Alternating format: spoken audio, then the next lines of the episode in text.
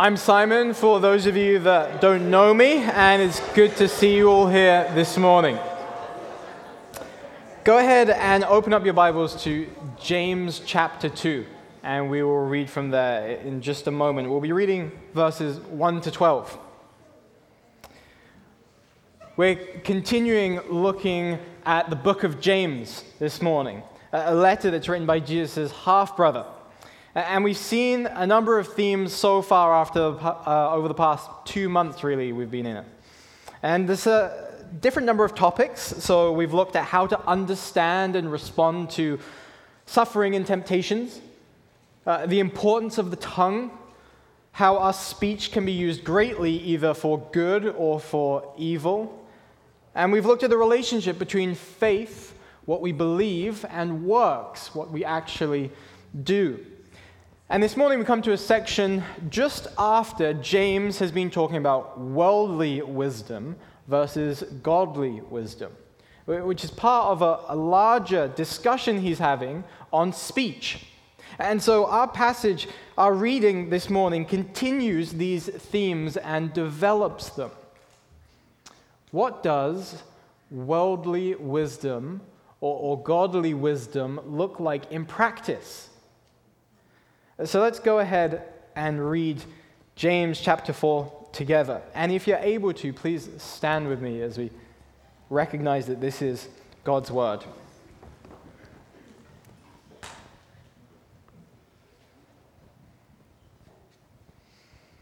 Starting in verse 1.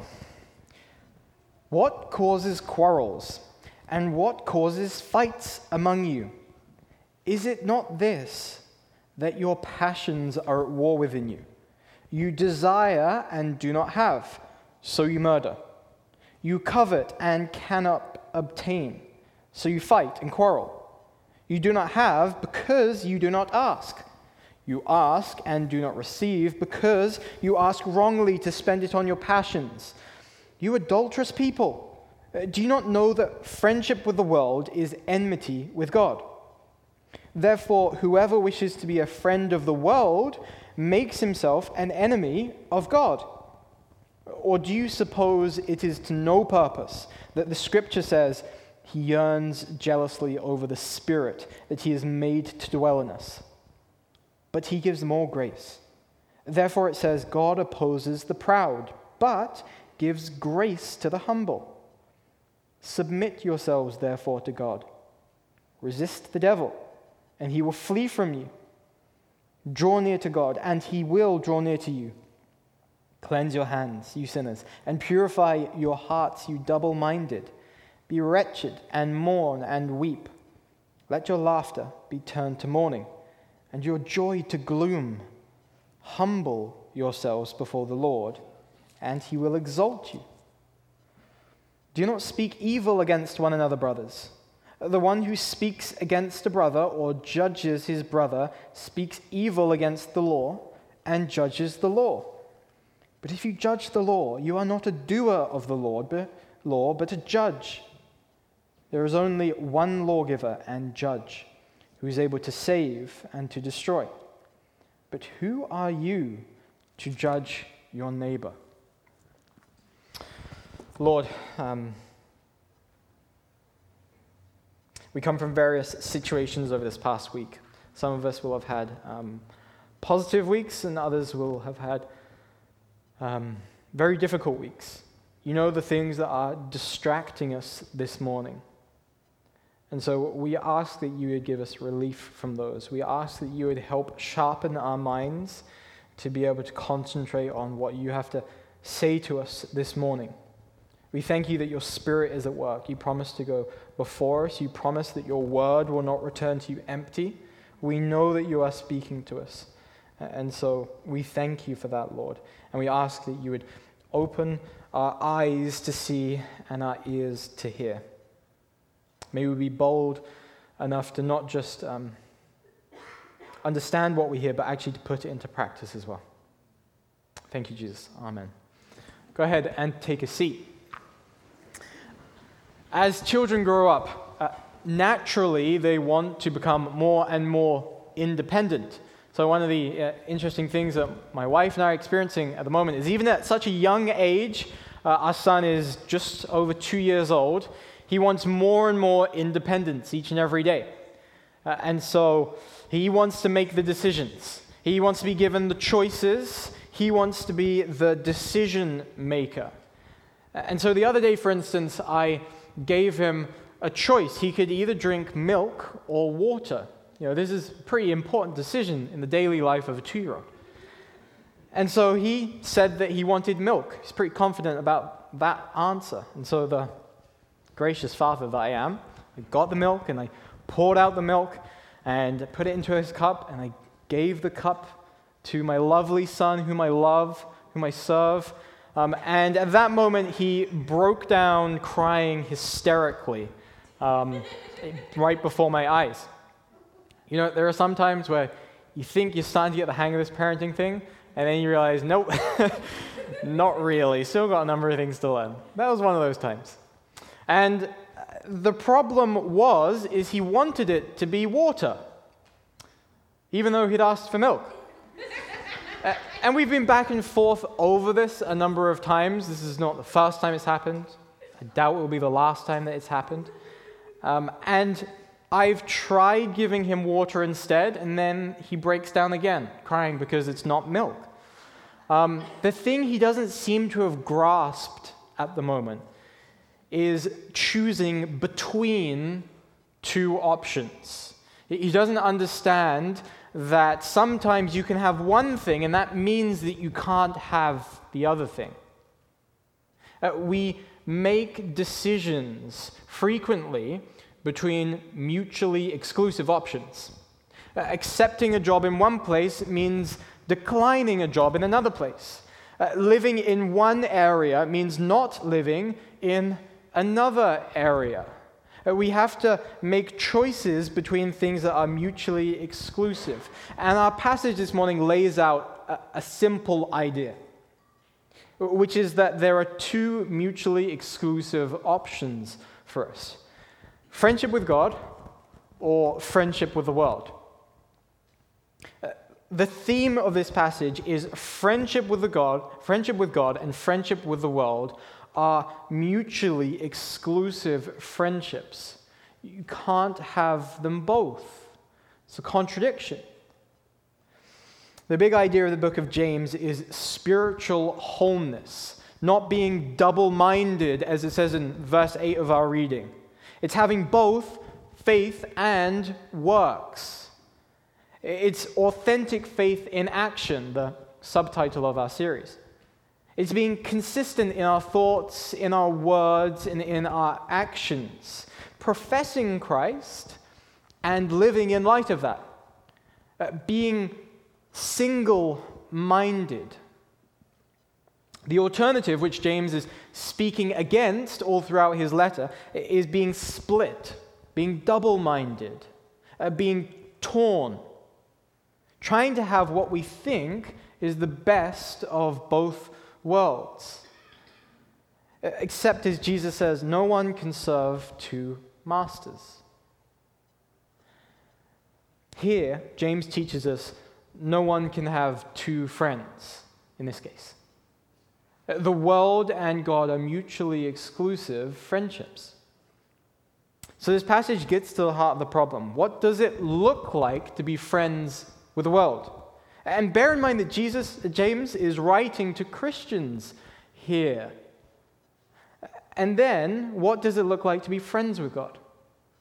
To avoid being friends with the world. What's the antidote to friendship with the world? That's what James shows us here. So, what does friendship with the world look like? And he gives this variety of different characteristics. And so we see in verse 2, he says it's coveting, the desire for something that is not rightfully ours, envy. It's a characteristic of friendship with the world. Verse 2 again, he says murder, which seems extreme. He's writing to Christians here, are they really murdering one another uh, in their churches? I, I hope that that's not a problem here.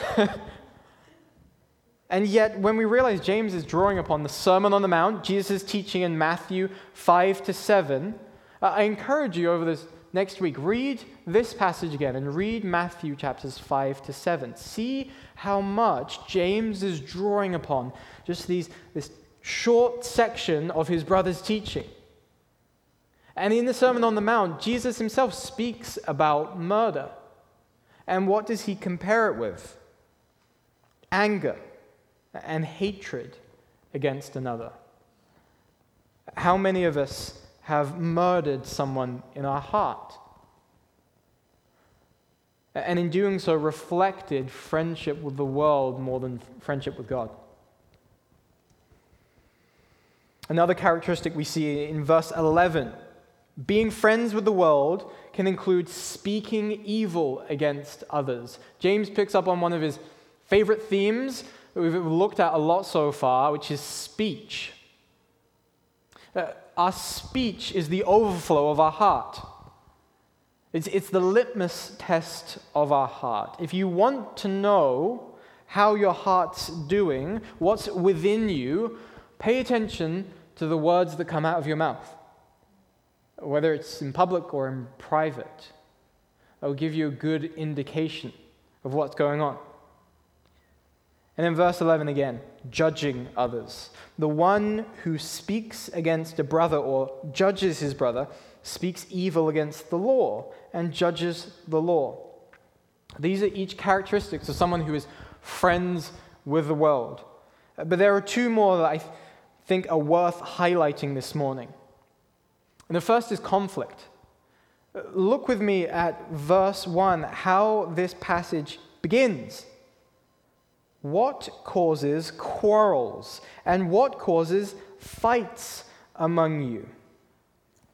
It doesn't take us long to look around the world and see that one of the great characteristics um, that defines different ages, uh, different periods of history, and different locations, what they all have in common is conflict.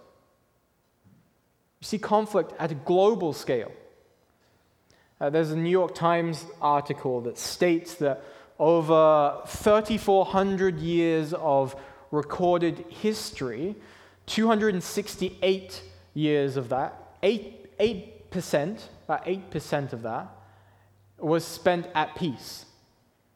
And that's when uh, we're actually basing that upon the evidence that we have from that whole period. And when a war is defined as when at least a thousand people lose their lives. Over 3,400 years of human history, and 8% maybe of peace. Conflict is a great characteristic of the world. And it's not just physical conflict. You look at the, the political conflict that's going on at the moment. It doesn't take you long to see how people are responding to one another, hatred between others. Uh, the kinds of things that are said to try and smear others, to break them down. And then there's individual conflict as well, personal conflict. Who of us hasn't uh, had fights and arguments with family members, with friends, with others? And unfortunately, ever since the beginning, the church has not been exempt from conflict either. The Apostle Paul's writings are filled with pleas for the church to be unified and for people to stop fighting one another. You just have to read 1 Corinthians to get a bit of a glimpse into this. The reason Paul is so concerned with conflict, the reason that James here is so concerned with conflict, is that when we allow conflict to occur between us as brothers and sisters in Christ, we are declaring to God, You are not my friend. That's how severe conflict is in the church. That's the reality that is going on in our fights and quarrels with one another. When we fight among ourselves, however it may look, we reflect more the image of the world rather than the image of God. The next characteristic of a friend of the world is twisted prayer. And actually, even starts off worse. Verse 3 says, You do not have because you do not ask. Asking God is a fundamental aspect of prayer. Uh, prayer isn't uh, less than that, it's more than that. Uh, prayer is thanksgiving and, confession uh, and praise and more as well. But it's not less than asking. Bringing our needs before God is a clear demonstration of our understanding of reality. It says, I understand, God, that I cannot ultimately provide for myself, that you are the giver of all good gifts, uh, that you are powerful and that I am not. It's actually a form of humility, knowing that we can't provide for ourselves, that God is the only one that, that can. And prayerlessness is both a cause and a symptom of friendship with the world. It leads to friendship with the world, and it's a result of it. It's this vicious cycle. J.C. Ryle the Bishop of Liverpool in the 19th century, once wrote Praying and sinning will never live together in the same heart. Prayer will consume sin, or sin will choke prayer. Friendship with the world chokes out prayer. What Ryle means is that unrepentant sinning will inevitably lead to the death of prayer in your life. But James goes, James goes on. Eh, even if a friend of the world does pray, it's with wrong motives. It's, it's a form of twisted prayer. You ask and do not receive because you ask wrongly to spend it on your passions. Eh, it's got selfish desires at the heart of it. The nature of prayer reveals the nature of our ultimate friendship. The nature of our prayer reveals the nature of our ultimate friendship. It's indicative of where we are placing our hope, where our true friendship lies. What does how you pray reveal about who you're friends with? If we're being truly honest with ourselves, does it reflect friendship with the world more than friendship with God? Too often, my own prayer, or lack of it, reflects friendship with the world. So, James just heaps up these descriptions of what it means to be a friend of the world. Uh, when we look at our life and we see these characteristics, it should set off alarm bells. It should be a warning signal for us because this is what it looks like to be a friend of the world. And it's not like it's intentional. It's not like we intentionally decide to be an enemy of God and a friend of the world, but how easily we can fall into living the way that the world lives. Reflecting the image of the world. And what's at the heart of all of this? What's the root, the source? Look again at verse 1 with me. Is it not this, that your passions are at war within you? It's our passions, or as the New Living Translation says, our evil desires. This is friendship with the world. Friendship with the world is being oriented towards the self. Uh, that's the heart of the matter. That's why James can go immediately from talking about these selfish desires to then in verse 4 Do you not know that friendship with the world is enmity with God? He's talking about the same thing here. And don't we see the truth of this in life? In our experiences, uh, don't we see the truth of this? What characterizes the way of the world?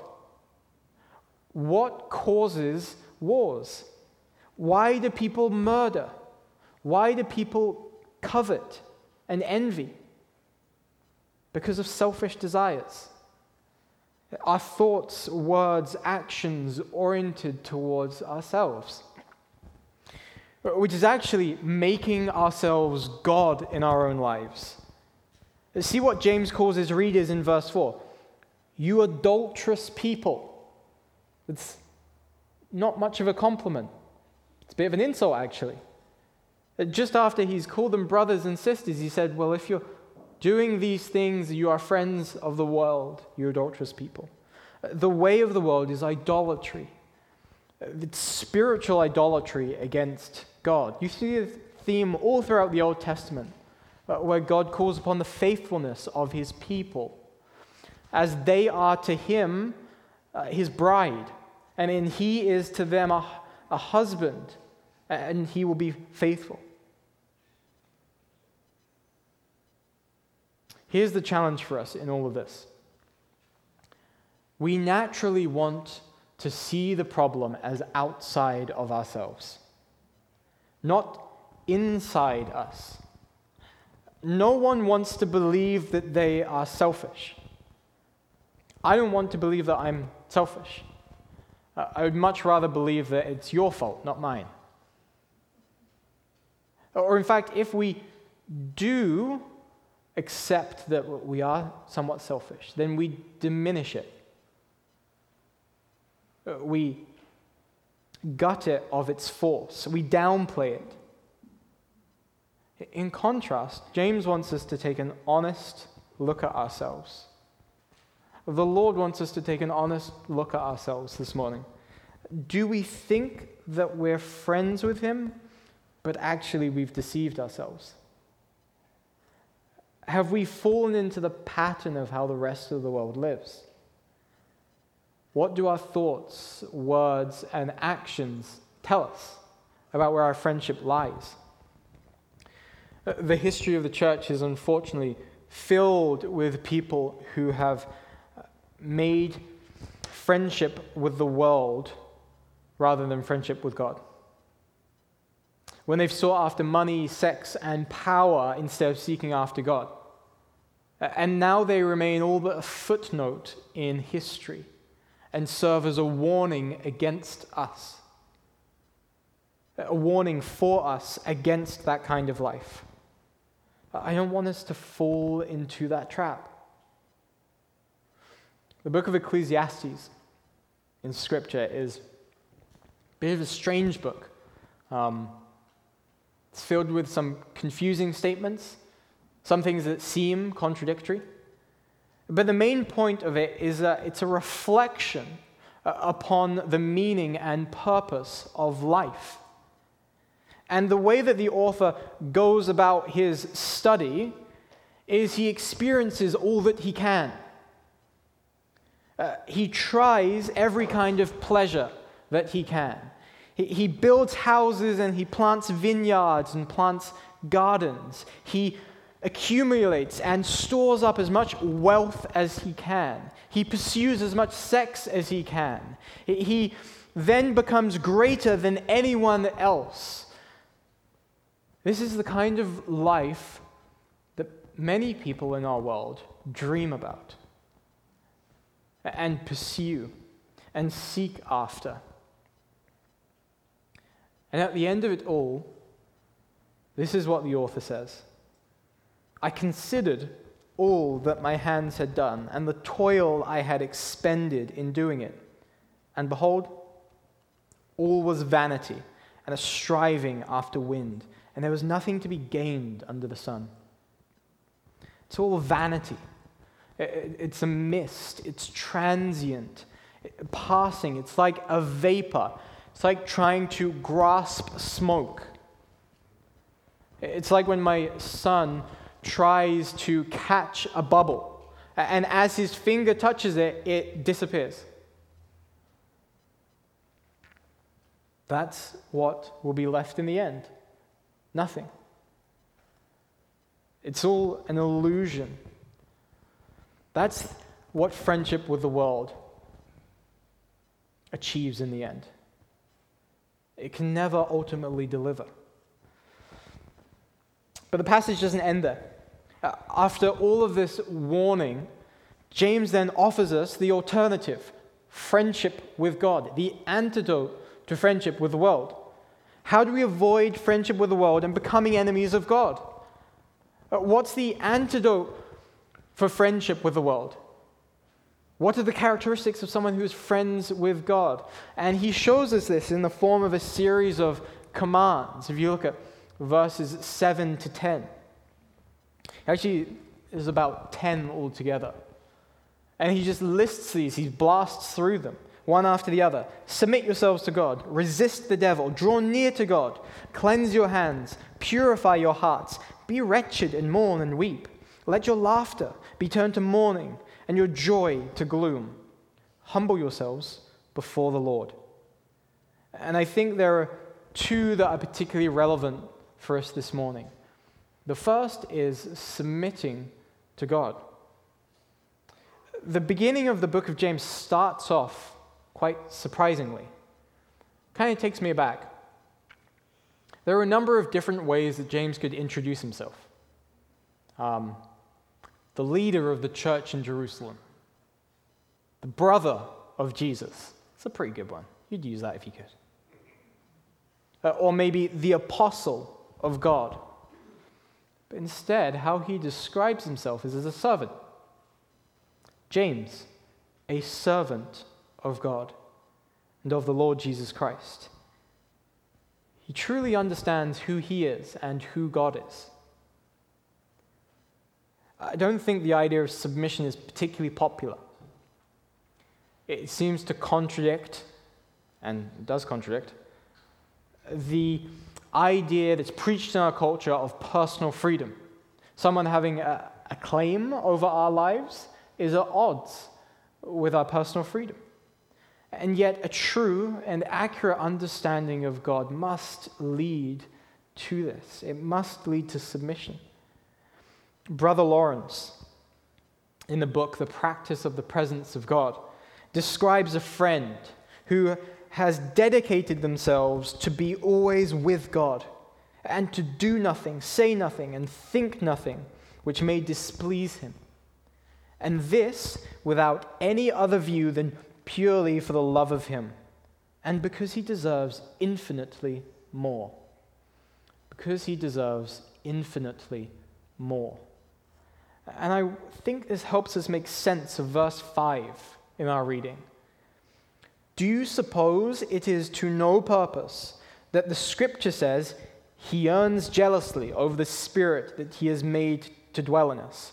The point is, is that God has put us, our spirit within us. He has created our spirit, and He rightfully deserves our obedience, honor, glory, and praise. He is rightfully jealous for us, just as a husband is rightfully jealous for his wife. By submitting to God, we declare his rightful place, uh, the place that he deserves as Lord and King over our lives. We submit to him by obeying his commands, by accepting the truth he describes in Scripture, whether we like it or not. We refuse to make a God in our own image and listen to the revelation that he has given. We submit to Him by giving Him primary position in our life, by committing to do nothing, say nothing, and think nothing which may displease Him. Through each of these, we declare that we are a friend of God, not of the world.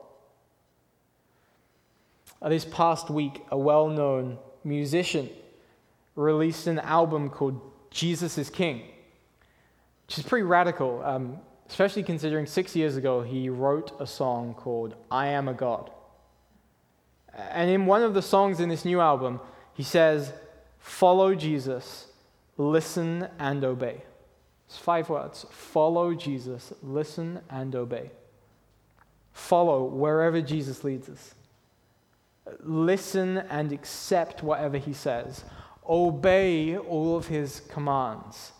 I think that's a pretty accurate summary of what it looks like to submit to God. Follow, listen, and obey. The next characteristic of a friend of God is mourning over sin. Verse 9 Be wretched and mourn and weep. Let your laughter be turned to mourning and your joy to gloom. I remember listening to an interview with a professing Christian, and the interviewer asked him a question, which was Have you ever asked God for forgiveness? And his response was, I'm not sure that I have. I just go on and try and do a better job from there. I think if I do something wrong, I just try and make it right. I don't bring God into that picture. I think in terms of let's go on and let's make it right. Which almost sounds noble until you realize that it reflects the way of the world and a business mentality much more than God's commands us in Scripture. Is there a problem? Then fix it. Did you make a mistake? Then do better next time. All that matters is results. All that matters is what you do, not your attitude.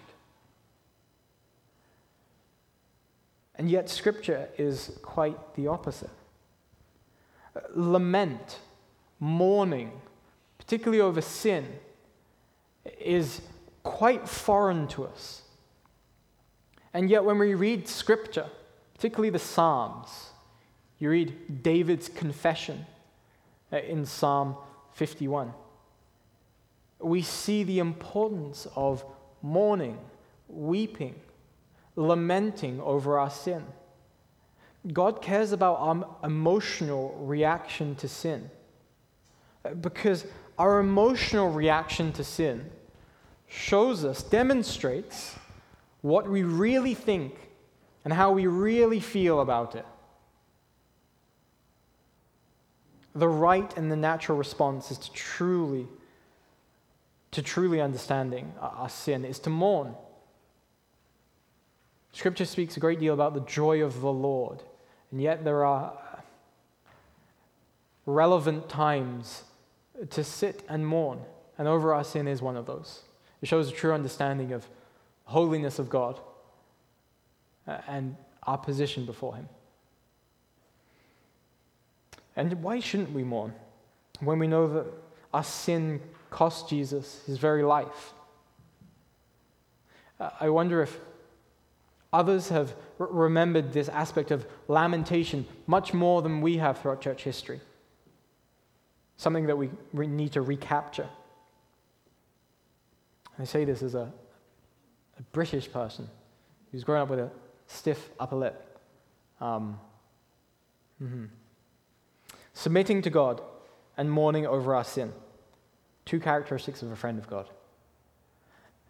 But the most radical part of this whole passage isn't the descriptions it gives of friends with the world or, or friends with God. It's actually the promises that God gives us in response. Resist the devil, and he will flee from you. Draw near to God, and he will draw near to you. Humble yourselves before the Lord, and he will exalt you. Uh, how great are these promises? And they're not wishful thinking. God's not saying, okay, Simon, I'm going to try and do my best, but no promises. Don't get your hopes up. These are assurances. And we see these fulfilled all throughout Scripture. You see Jesus being tempted in the wilderness in the Gospels by the devil, and he resists him. And at the end, the devil flees. I wonder if James was thinking about his experience, his brother's experience, when he wrote these words. Are you in the midst of temptation?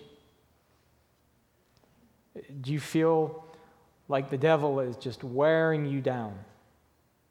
The Lord promises if you resist, the devil will flee. Hold on to that hope. And then we see David in the Psalms, and we see him drawing near to God. in worship, in confession, in praise. And we see God drawing near to him in response. Does God feel distant? He promises that he will draw near to you if you draw near to him. It's a, a paraphrase of one of C.S. Lewis's quotes. Though our feelings come and go, God's love for us never changes. Our feelings change, and sometimes it feels like God is distant. Remember that that may not be indicative of reality. It may feel as though God is distant, but He may be near. He promises He will draw near. And then we see the greatest act of humility in all Scripture in the sacrifice of Jesus, the death of the Son of God on behalf of our sins, for our forgiveness. He who willingly laid down his life. And yet now he is exalted above all else. The Apostle Paul writes to the Philippian church Being found in human form, Jesus humbled himself by becoming obedient to the point of death, even death on a cross. Therefore, God has highly exalted him and bestowed on him the name that is above every name, so that at the name of Jesus, every knee should bow in heaven and on earth and under the earth, and every tongue confess that Jesus Christ is Lord, to the glory of God the Father.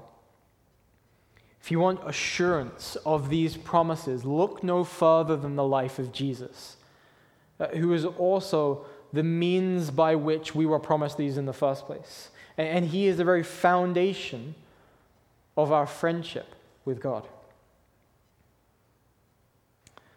After all of the author's searching, the book of Ecclesiastes finishes with this The end of the matter, all has been heard. Fear God and keep his commandments, for this is the whole duty of man. For God will bring every deed into judgment with every secret thing, whether good or evil. Are you spending your life trying to catch bubbles? Or are you someone that God can call friend? Let's pray.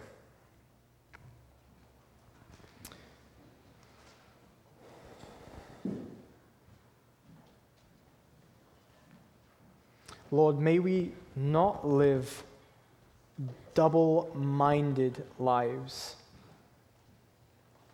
May we not be constantly torn between the world and between you. May we be wholeheartedly devoted, single minded, with you as the aim, the goal of our worship and praise you as our sole friend. We ask, Lord, that you would help us to live as your friends. There's certain characteristics, certain practices that define your friends. Help us to live those.